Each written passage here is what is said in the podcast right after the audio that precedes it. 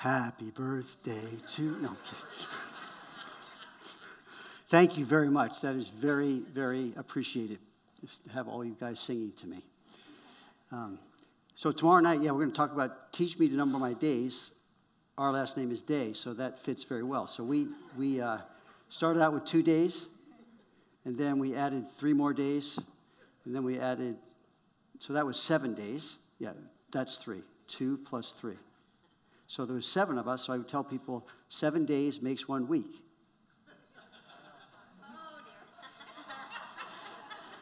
then we added Mariah, and now we have four, five. So we're numbering them. They're called grandchildren. So I tell my, my two older sons, you need to keep numbering them, like more and more and more, right? Honey.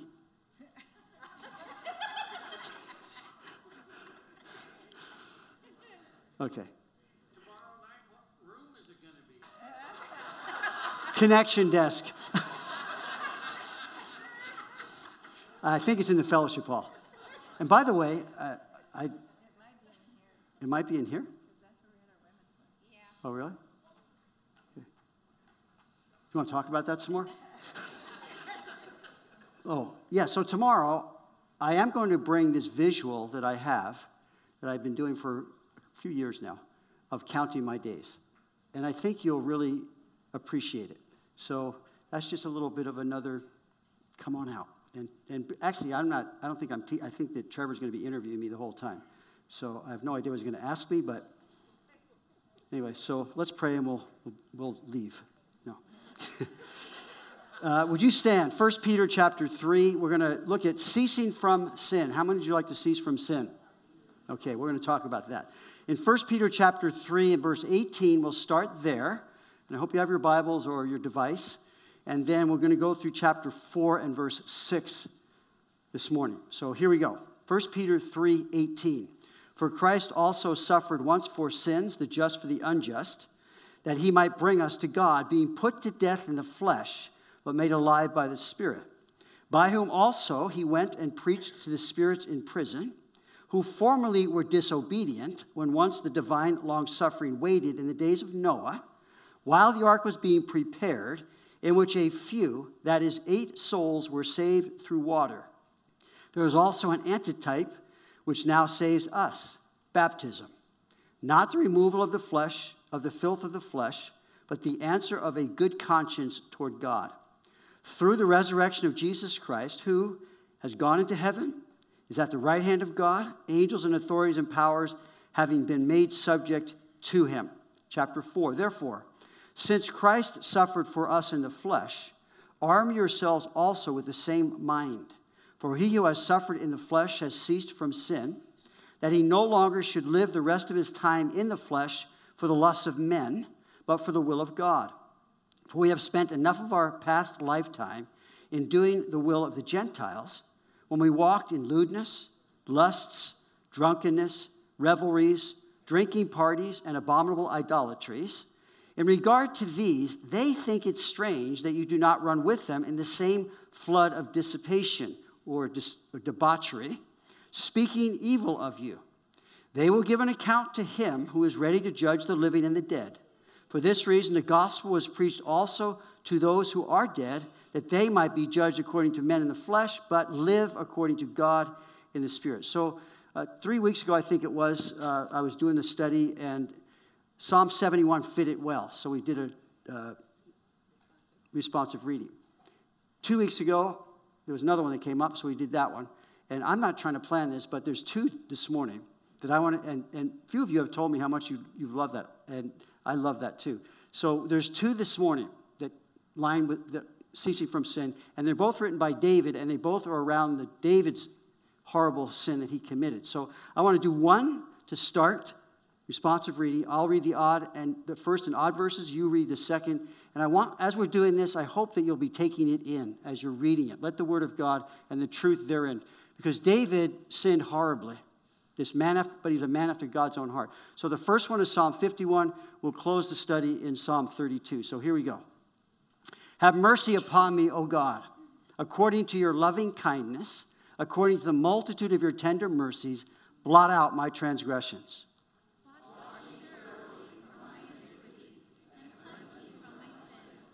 For I acknowledge my transgressions, and my sin is always before me.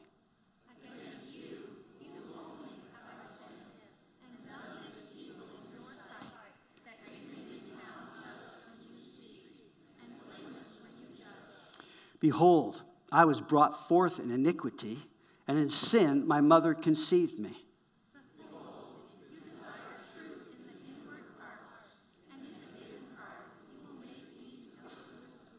Purge me with hyssop, and I shall be clean.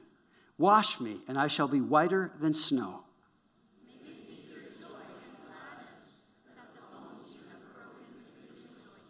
Hide your face from my sins and blot out all my iniquities.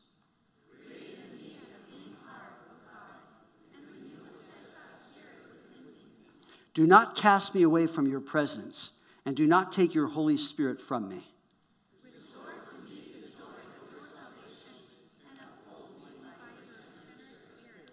Then I will teach transgressors your ways, and sinners shall be converted to you.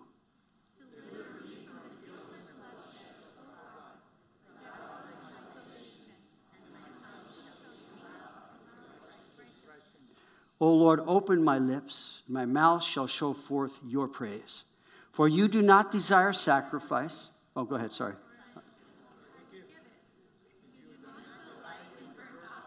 Let's all together, 17. The sacrifices of God are a broken spirit, a broken and a contrite heart. These, O God, you will not despise. David wrote this when he sinned against Bathsheba. Nathan the prophet came to him and he, conf- he repented right on the spot. So, Lord, as we're looking at this whole area of sin, it's a serious issue. So serious it, it had to be paid for with your son. So we bow our hearts, Lord. We bow our knees. We say, Lord, be merciful to us. Forgive us of our sin. Blot out our transgressions. And we know, Lord, that you accomplished that through your Son, through the cross, death, burial, resurrection. And Lord, you offer that as we confess our sins. You are faithful and just to forgive us our sins and cleanse us from all unrighteousness. So please, I pray, Lord, as we're going through this passage, you would bless the things I prepared. Break them fresh. Feed us, Lord. Minister truth to us. And I ask in Jesus' name that you would cleanse us, wash us, renew us, restore to us the joy of our salvation, and particularly anyone that's watching who doesn't know you. Our prayers to you, Lord, are draw them to yourself. We're all in need of a Savior. And we are praying for the salvation of souls, people turning to you in their sin and finding there a Savior who can forgive, cleanse, wash, justify. And Lord, we are so thankful that many of us, that's happened. So please, bless, I ask, this time that we have in the Word. In Jesus' name, amen. You can be seated. So there are three things here that I'm not going to, maybe on the board. Uh, by the way, in this whole message this morning, there are so many scriptures that I would love to be going through. When we talk about ceasing from sin, we're talking about this whole need that we have to understand what happened at the cross, and then how do we deal as believers with sin in our life. I want to talk about that. But here's the three things. We, to cease from sin, we must never cease coming to God. We must never cease arming our minds and we must never cease saying, enough, enough. And I believe the Holy Spirit brings us through these, these points, that we, the things we go through in life, to bring us to the end of ourselves. Maybe we're experiencing consequences from the sin in our lives, and we realize it's not worth it. And God has given to us a means by which we can find power to overcome sin, to cease from sin. So, a little story for you this week. I called my friend in New York. I don't do that very often. A friend that I grew up with in high school and then also in community college. His name is, is his name is John Impellizzeri, but he was known as Impy. So I called Impy up, and we just got to talking. And as we were reminiscing about these days in college, what he shared with me was something that, that I didn't know at all until I talked to him this week. But there's also things that he didn't know. And so as I'm we're talking about this thing, at the thing that he's talking about, unbeknownst to him in this party that we're having, God's hand was heavy upon me. I was under such conviction from the Holy Spirit that I had to get right with God. My friends never knew that at that time, and John never told me this story. But we're, as we're talking, and I shared a little bit about that, and you know, we're, we're out partying, we're doing what we always did, and at that point, I was not drinking anymore, I wasn't partying anymore, but I was still hanging out with my friends. And we would go to a bar, and we did, and John's watching me, and I wasn't drinking. And so he turned to all of my other friends and said, Something happened to Kevin. It was that visible. Let me tell you, when the Holy Spirit's got a hold of you, you, you, can't, you can't run, and I couldn't run. And so he said, Something happened to Kevin. Now, here's what happened. When I was 10 years old, I was born again by the Spirit of God. I loved the Lord. I knew I need to repent of my sins. I knew that He died for my sins. This is 10 year old. And I loved the Lord. I wanted to walk the Lord. I, I wanted to do everything I could to be faithful to God in that, at that time. And so I was baptized in April, I think it was the 22nd, 1962, 3, I don't know. How much is 10 plus 53? this is what happens when you have a birthday. anyway, at that time, I was baptized, and let me say this to you God was there, clear as anything in my whole life. God was real to me. And then slowly, I faded away from my love for Jesus. I was living for myself in my little self centered world. And as I look back, God was there too. He was there. And then, then something else happened. My family moved. So they moved from one town to the next. I was in a new house, a new neighborhood, a new school. I didn't like that at the time, but there I was. And so, what happened for me as a little young boy, 12 ish, I said, okay, I got another opportunity to live for God. And I did my best to please God. I, I did, and I tried. Got into high school. Once I was in high school, uh, sports and other things, I just really lost my, uh, my first love, if you will.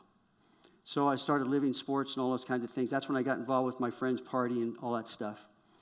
I kind of forgot God. And so I was walking, doing these things, no longer thinking about sinning against God, not, into those kind of convictions, just blindly enjoying the passing pleasures of sin for a season. And by the way, sin is pleasurable. That's why it's tempting. So that season of life for me ended abruptly on a tennis court in Virginia where the track was handed to me and I knew I had to get right with God. It's amazing how God works. And so that was when I, that was when my friend saw me that not, not drinking. So this prodigal returned to his heavenly father. This sinner returned to his Savior. And so for 45 plus years now, I have been living a perfectly sinless life.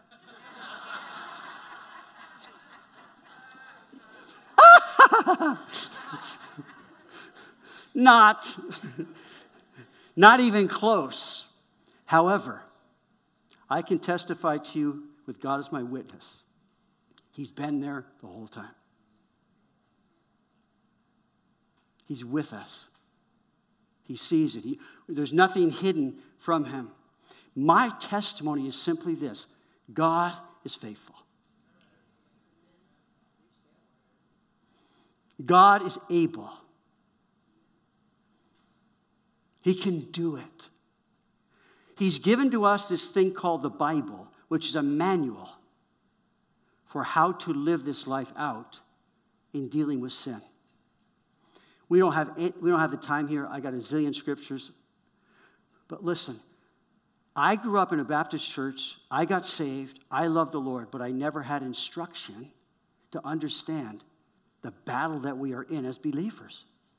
There is a spiritual and a a fleshly battle that's going on in our lives to get us to sin against God as believers. I don't want to get ahead of myself here, but listen, we are in a battle. And unless we understand that, unless we can understand how it is we fight the fight of faith, the devil, the world, our flesh are going to trip us up over and over again, and we are going to be walking around condemned.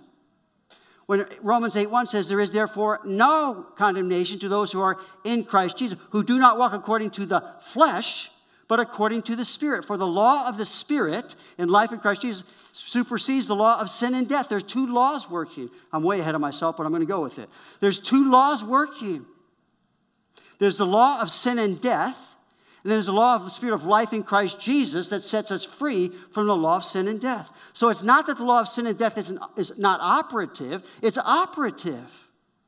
But there's a higher law now. It's the power of the Holy Spirit in our lives that enables us to walk in the Spirit, to be led by the Spirit, to hear what, how God would direct us. And with all of that, even all of that, as we understand that, we, we are still going to have a problem with sin.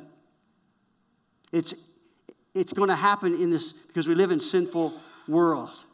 And I thank God, listen, I thank God that through the teaching of the Word of God, I began to understand some of these things that I didn't have as a 10 year old. I didn't understand these things. And so I hope that you'll be digging in, I would say, start in the book of Romans. If you're having trouble with sin and you're condemned and you're feeling like God said, you know, you did that one too many times, I'm done. That is such a lie from the pit. If God were done over that, he would have never went to the cross for you. So I hope to encourage you to dig into the scriptures, particularly if you're battling with sin, maybe in some besetting sins in your life. Now, that's not to say that we don't need training, understanding to, to begin to help us to put to put to apply biblical principles to the things that we're dealing with. And there are many ways that that happens. But listen, you gotta be centered on the Word of God and what it says there. Do you know the book of Romans absolutely changed Martin Luther's life? It changed his life in how to understand the grace of God as we're, as we're trying to work out our salvation with fear and trembling. So I've learned that sin is deceitful, Satan is the deceiver, and my heart is desperately wicked I've learned that. It's deceitful of all things, my heart, my thinking. I've learned there is no one who does not sin. First John, if we say that we have no sin, we deceive ourselves and the truth is not in us. If we confess our sins, he's faithful and just to forgive us our sins and cleanse us from how much? All unrighteousness.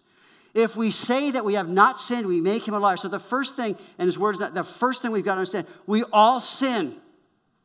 We can't rename it. We can't repackage it. We can't justify it as something else. When God calls it sin, and we'll look a little bit at some of these things this morning, but ne- not nearly exhaust them. But sin is anything done outside the will of God. Sin is missing the mark. What's the mark? Look at the commandments. Those are the commandments.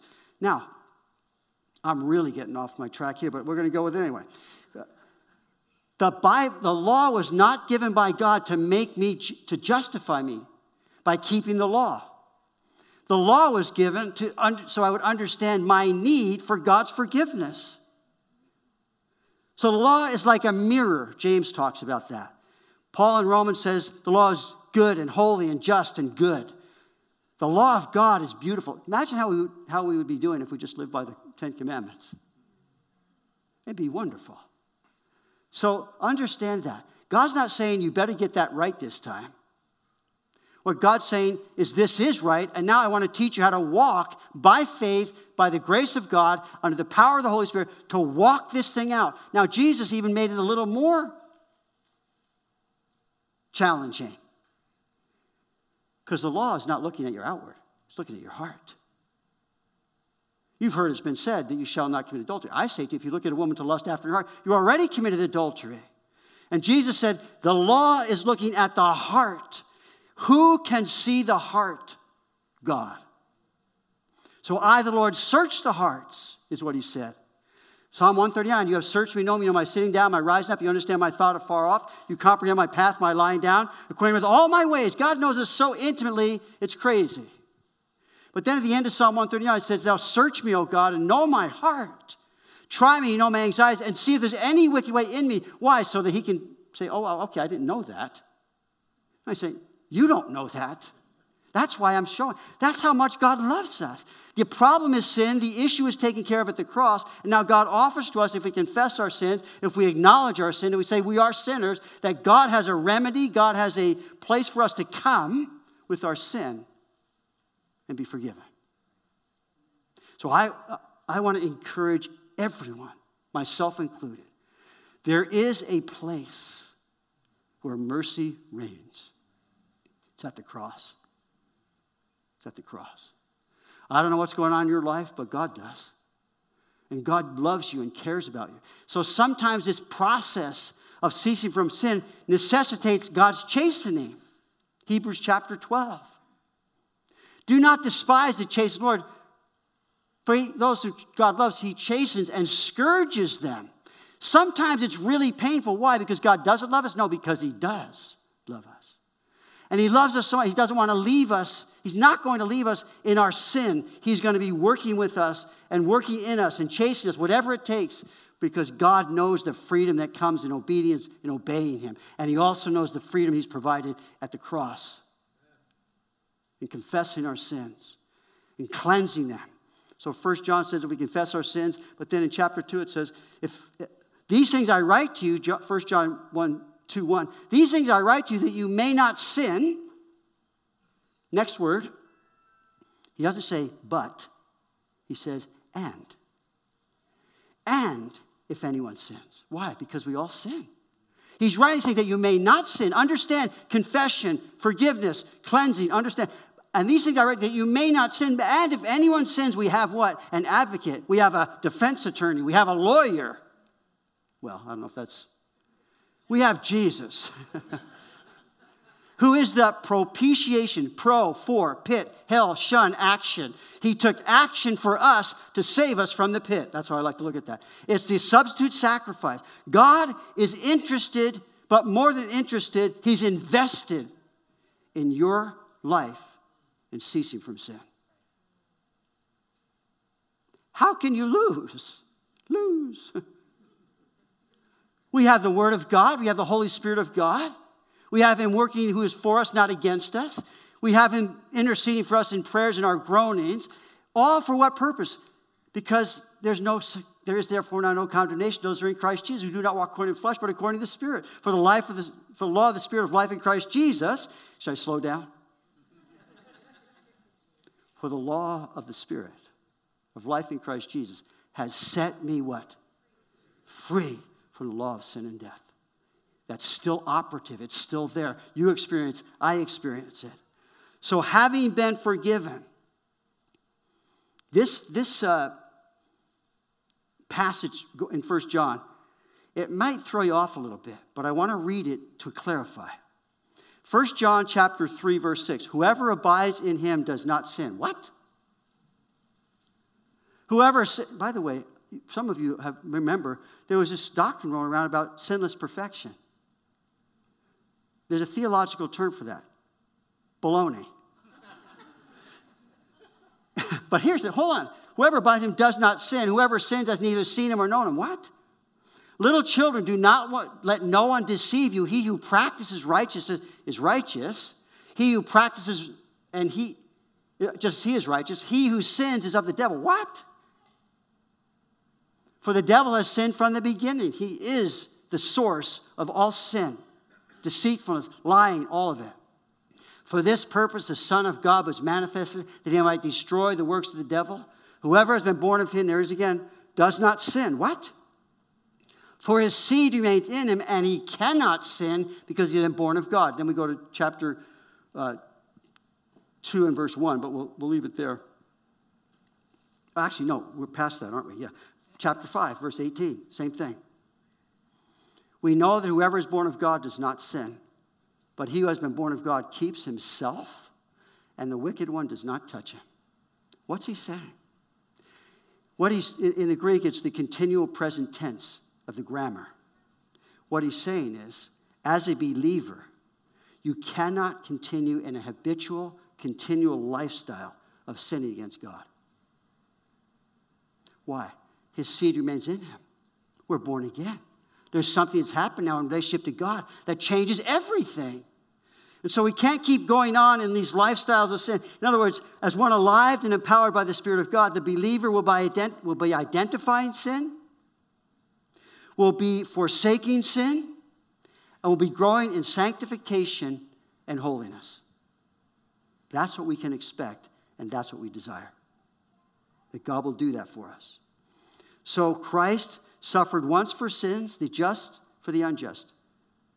Now, who are the unjust? Take a look around. We are justified by faith. We are justified before God, just as if we never sinned. We are justified in standing with God through the, what Jesus accomplished on the cross, which was complete work to take care of the problem of sin, past, present, future. As a believer, this incredible gospel, this incredible thing that God's done, I have been saved from the penalty of sin. Think about that. You have been saved who believed in Christ from the penalty of sin. What is the penalty of sin? Death, separation from God, eternal damnation. I am be, being delivered from the power of sin. That's this life. You are being delivered from the power of sin in understanding some of the things that, we, that I've shared among many others. But get this I will be saved from the very presence of sin you will be saved from the very presence of sin. Yeah. That is as real as we are sitting here.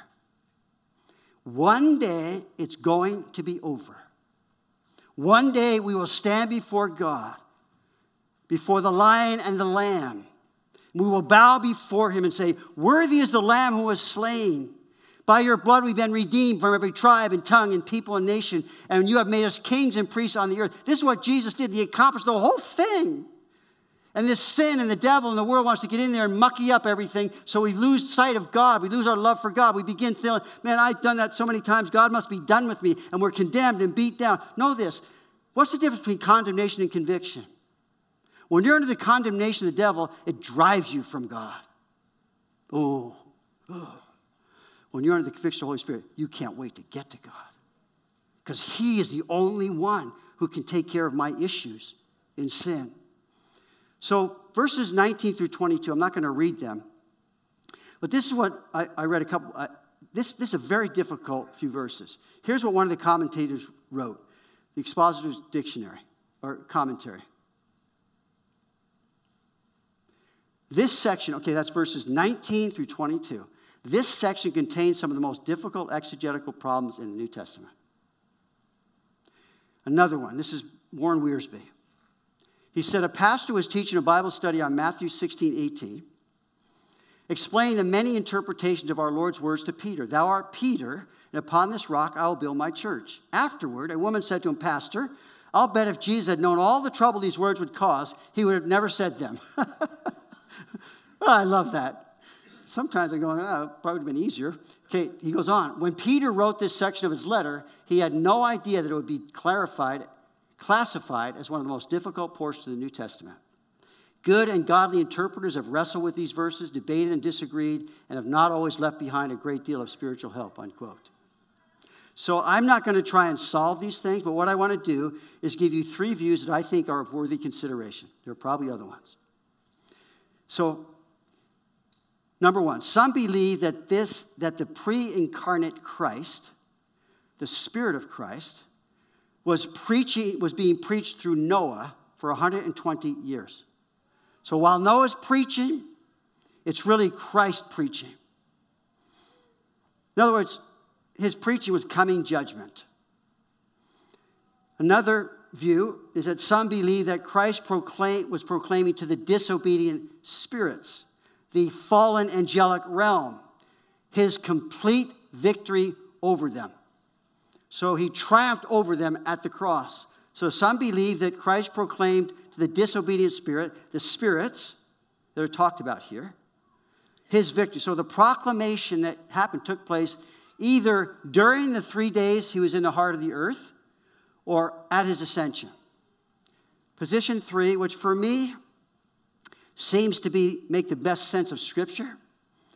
Some believe that between his death and resurrection, Jesus descended into Hades, and there, and by the it, it, Jesus himself said, as, the, as Jonah was three days and three nights in the heart of the earth, so will the Son of Man be three in, in the belly, belly of the whale, so will the Son of Man be three days and three nights in the heart of the earth. Ephesians says he descended, and then he ascended. So there are scriptures that would, would support that. He's in uh, Acts chapter 237, when Peter was preaching on the day of Pentecost, speaking about Christ, quoting from uh, what psalm is it? I can't remember what psalm it. It's 110, I believe. He said of, of Jesus, You will not allow your Holy One to see corruption. You will not allow him to stay in Hades. Now, in Luke chapter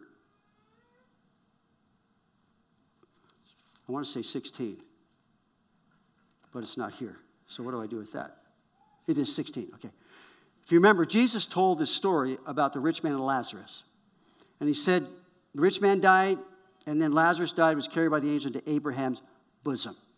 And when, G, when, when he's pulling back the curtain, I believe, I don't think it's a parable, I believe he's pulling back the curtain. The rich man who had died in his wealth and all that was on one side of Hades, and then uh, this beggar guy was on the other side called Abraham's bosom. And as Jesus unveiling this, this uh, story, the rich man who died and was now tormented in Hades said, Hey, can I dip? Can I just give me some water and let me dip my tongue because I'm in torment? So there's a conscious awareness of, of torment. And he said, Well, there's a great gulf between us. We can't, we can't bridge it. It's too late. He said, Well, okay, if that's, if that's what's going on, would you just send someone back to tell my brothers that this place is real? Jesus, Jesus' answer is interesting. He said, If they do not believe the Bible, neither will they be, what God has declared, neither will they believe though someone rise from the dead. So the picture there is of these two compartments, if you will, in Hades. I believe that Jesus, I, I believe it's got a lot of merit, that Jesus, when he died, Ephesians, he he, he who ascended is also the first one who descended the lower parts of the earth. That Jesus descended there because before the cross, there was no access to heaven. So Jesus went down, to, emptied out Abraham's bosom, those who died in faith, not having received the promise, and then he led captivity captive. He led them to heaven with himself. Now there's access through him.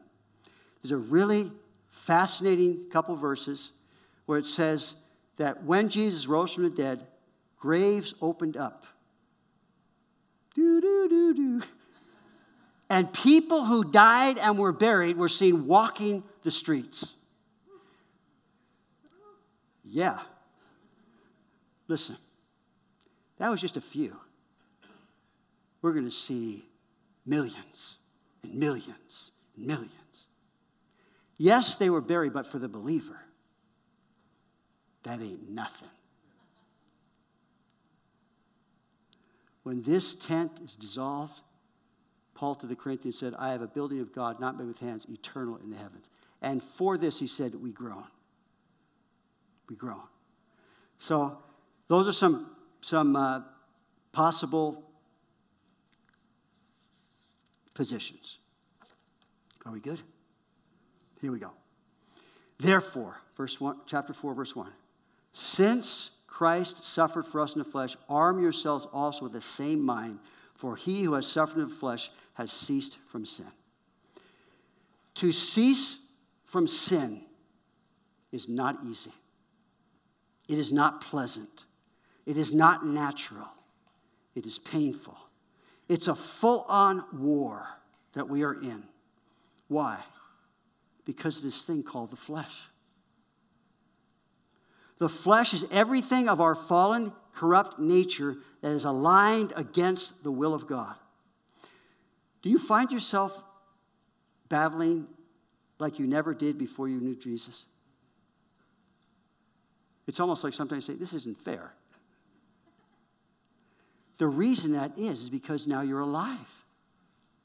You're alive to the Spirit. I'm alive to the Spirit. I understand what sin is. I understand the need that I need to re- that I have to repent and receive. I get that now, and so life gets a little more difficult, a little more painful. To fight sin is a battle. It's a war. No matter how long we've been saved, no matter how long we, much we've grown, we will always be fighting against the flesh. It never changes.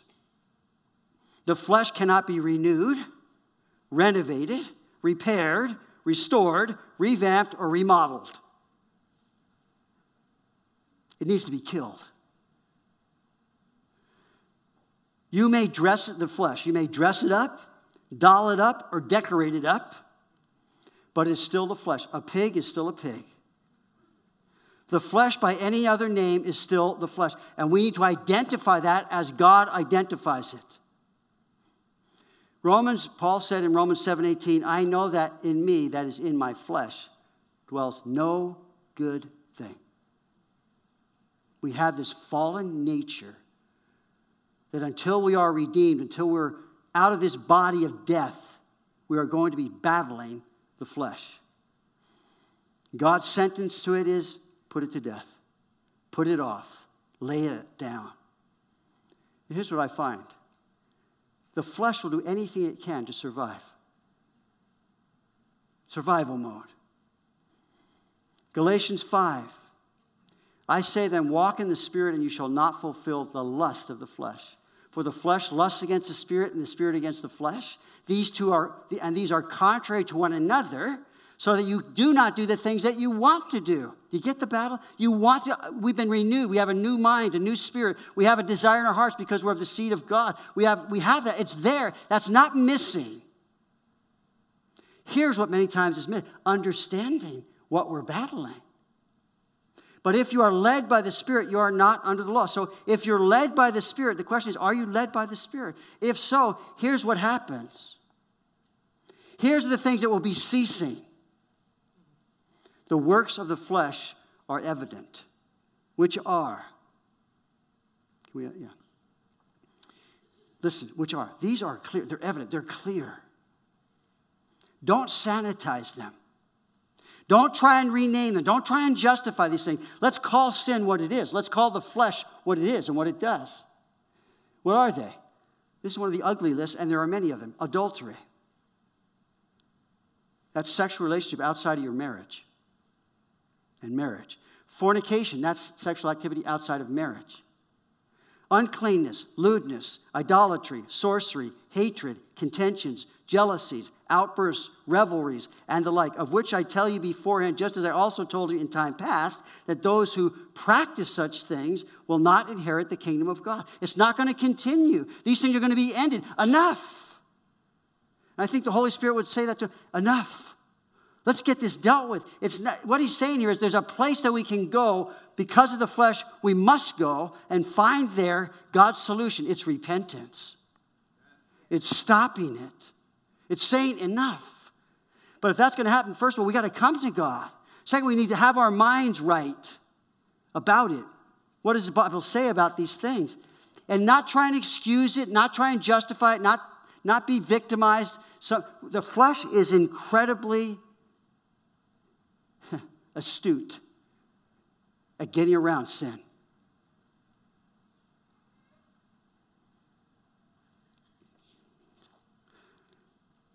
But the fruit of the Spirit is love. It's love, which is joy, peace, long suffering, kindness, faithfulness, gentleness, self control. Against such there is no law. Listen, the fruit of the Spirit means it's relationship that my life will begin to bear fruit as I abide in Christ. And Jesus said, Abide in me and I in you, as a branch cannot bear fruit of itself, neither can you unless you abide in me. Apart from me, Jesus said, you can do what? Nothing. Now, I don't know about you. I've tried to disprove that verse how many times? I can do it. I can do it. Well, you go back in these verses and you realize if this is what God did for us concerning sin, which we could contribute nothing to it, you and I did nothing to take care of our sin, our sin problem. God did it all. So, why do we think that we can now do it without God? Somehow win this thing without God, without the Holy Spirit. So the fruit of the Spirit is love. And those who are Christ have, listen, crucified the flesh with what? Its passions and desires. If we live in the Spirit, let us also walk in the Spirit. Let us not become conceited, provoking one another, and envy one another. In other words, it's not about us. It's not about my sort of, you know, we're, we're good at assessing other people's sins, aren't we? My heart. Is there fruit? I'm living in the Spirit. Am I walking in the Spirit? If then there's going to be fruit, and it's defined. It's a spiritual battle for the control of our minds. What's going on up here? How am I thinking? The fruit of the Spirit is love.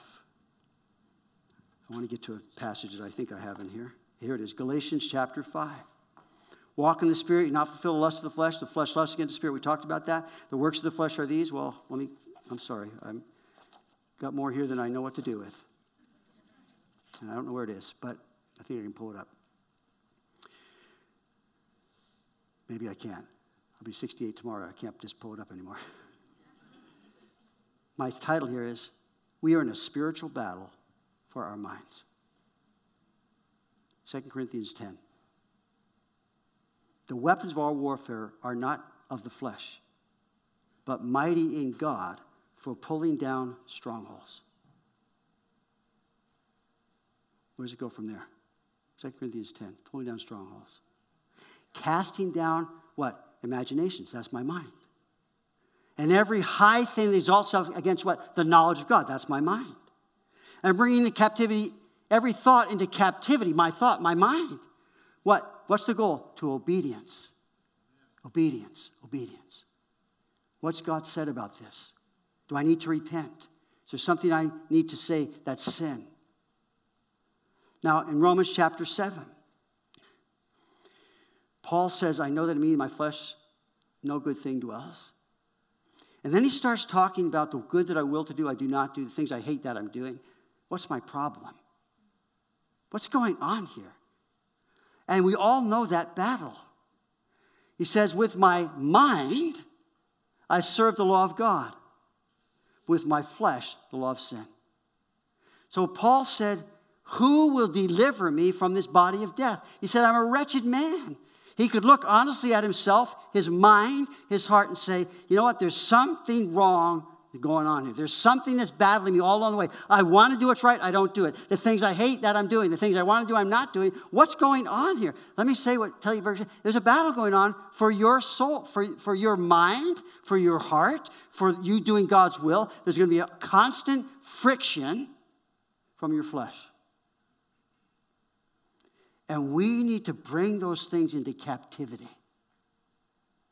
Say, enough and the thoughts that I'm thinking into captivity that I'll obey God and not justify these things that there is no justification for. We war against these things. Our spiritual battle is for the control of not only our minds, but then through our minds, our wills. So Paul told the Corinthians, cleanse ourselves from all filthiness of the flesh and spirit, perfecting ourselves in the fear of God. So, this whole idea of ceasing from sin, if we would cease from sin, we never, must never cease coming to God. We must never cease arming our minds. We must never cease saying, enough is enough. So when Paul is talking to the, to the Romans, he says, I'm a wretched man. Who will deliver me? That's the answer. When we go through these battles, he said all of a sudden he's looking inside himself. And by the way, I think self introspection is going to only create more problems. We look at ourselves, we have this nature, and that's usually what we start focusing on. If we can get our eyes on Jesus, and maybe we're looking, but we get our eyes on the Lord, looking to Jesus, the author and finisher, if we can get our eyes on Jesus, then all these things begin to come into the light of how God sees and what God's doing. And Paul said, oh, he said, Oh, wretched man who will deliver me? He's turned and now looking in the right direction. Who will deliver you from your sin? Who will grant you repent, uh, grant repentance and forgiveness for your sin? It has to be God. And through the cross of Jesus Christ, it's there for us to partake of, whether it's once a day or a hundred times a day. To turn to Him. Who will deliver? I thank God through Jesus Christ. So then, with my mind, I serve the law of the Spirit, with my flesh, the law of sin. The two laws that we started out with that are battling each other.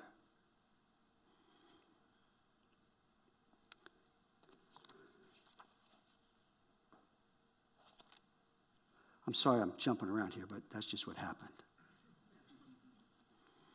To cease from sin is not pleasant, painful.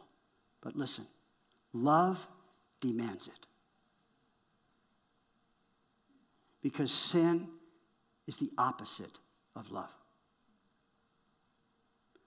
So look at what sin caused death and separation from God. Look at what sin cost Jesus, the cross. Look at what sin, when sown, always reaps corruption. Look at what always what sin always causes. We could go on and on and on. Destruction, devastation, misery, loneliness, isolation, and just go on and on. That's what causes it. That's what's going on. There's no one who does not sin, no, but there's not one person who can't be forgiven. And I want to close with this, you know, saying this, this uh, psalm. But I want to say again, if I can, with all my heart, I believe the Holy Spirit to each and every one of us. There's a place where we can go with our sin. It's the cross. Where mercy flows. Where God Himself went to a cross to pay the penalty where God Himself saved us from the penalty of sin and then filled us with His Holy Spirit so we can walk in power over sin. It's not perfect, it never will be, but listen, it's progressing. We're being sanctified. I'm not who I was, but I'm not, I, am glad I'm not who I was, but however that goes, God's working in your life and in my life. And it seems to me, and I think I have it dead on right, or alive on right, we have to continue to come back to the cross. We have to. Because Christ died once for sins, that he might bring us to God. It started there, and it continues to be that place that we need to find ourselves at the cross. So I want to encourage you. I don't know where you're at, what's going on in your life. We all sin, we all have besetting sins, we all have problems. But as we sing this last song, at the cross, I'm going to ask each and every one of us just to say, God, search my heart. And maybe there are things, and you just have to do this by faith, maybe. God, forgive me. I, I, I identified it. I'm calling it what you call it. But I'm asking you now, cleanse and forgive me. And if you're watching or you're here and you don't know Jesus Christ, that's where you have to start with the gospel. If you want to receive Jesus Christ as your Lord and Savior, we will pray for you as you come before God with your sin. And you confess that you need a forgiveness from God, not anyone else, from God. And as you do that, as you believe the gospel, you will be saved from your sin. You will be being saved from the power of sin. And one day you will be saved from the very presence of it. Why? Because I said it? No, God said it. God's going to do that for you. If that's you, and as we're standing to, to sing this song, to, to say these, this uh, psalm and then sing this song, when we go to sing that song, if that's you, would you just come forward and we'll pray with you? Because it's the most important decision you will ever make. Amen. So would you stand as we read? I want to read Psalm 32. David's the man after God's own heart. He knew the healing power of God from the most heinous, heinous, how we say, heinous behavior. David was an adulterer, a deceiver, a murderer, and a coward. But when he found out, he simply acknowledged his sin against God, and God forgave him. Now, he had to live with many very painful consequences. Were he able to go back and do it again? I think he would have done it differently. I'm going to ask you a question, which I know the answer. There are so many areas, times in my life where if I could go back, I'd do it different. How about you? We can't go back. God wants to take us forward.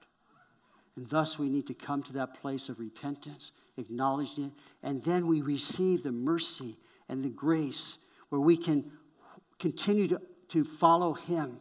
And He can then, by His grace, help us as we are healed, as we see the consequence of those things. That's not so. As we're, as we're just uh, going through this, I want you to. I'm hoping that you'll just read it, thinking about it, and then we'll go to this song. And if you want to come up for salvation, please do that. Otherwise, just in our hearts, let's ask the Lord to help us. Psalm 32 Blessed is he whose transgression is forgiven, whose sin is covered.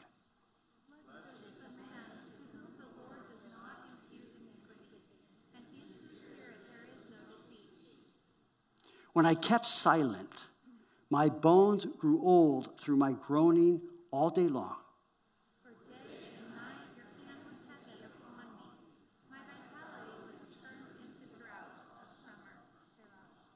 I acknowledge my sin to you. My iniquity I have not hidden. I said, I will confess my transgression to the Lord, and you forgave the iniquity of my sin. Selah, which means think about it.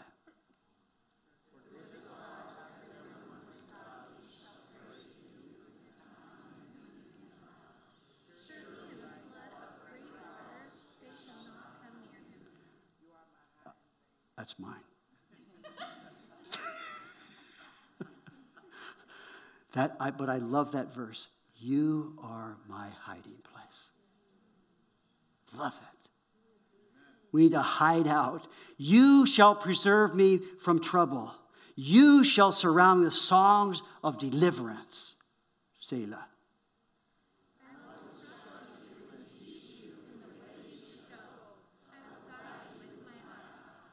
Do not be like the horse or like the mule, which having no understanding, which must be harnessed with bit and bridle, else they will not come near you.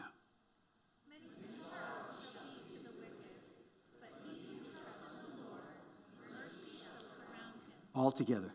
Be glad in the Lord and rejoice and shout for joy, all you upright in heart. Can I just do that one song? I did this first service, I want to do it again. Some of you know it, so you got to help me out. Create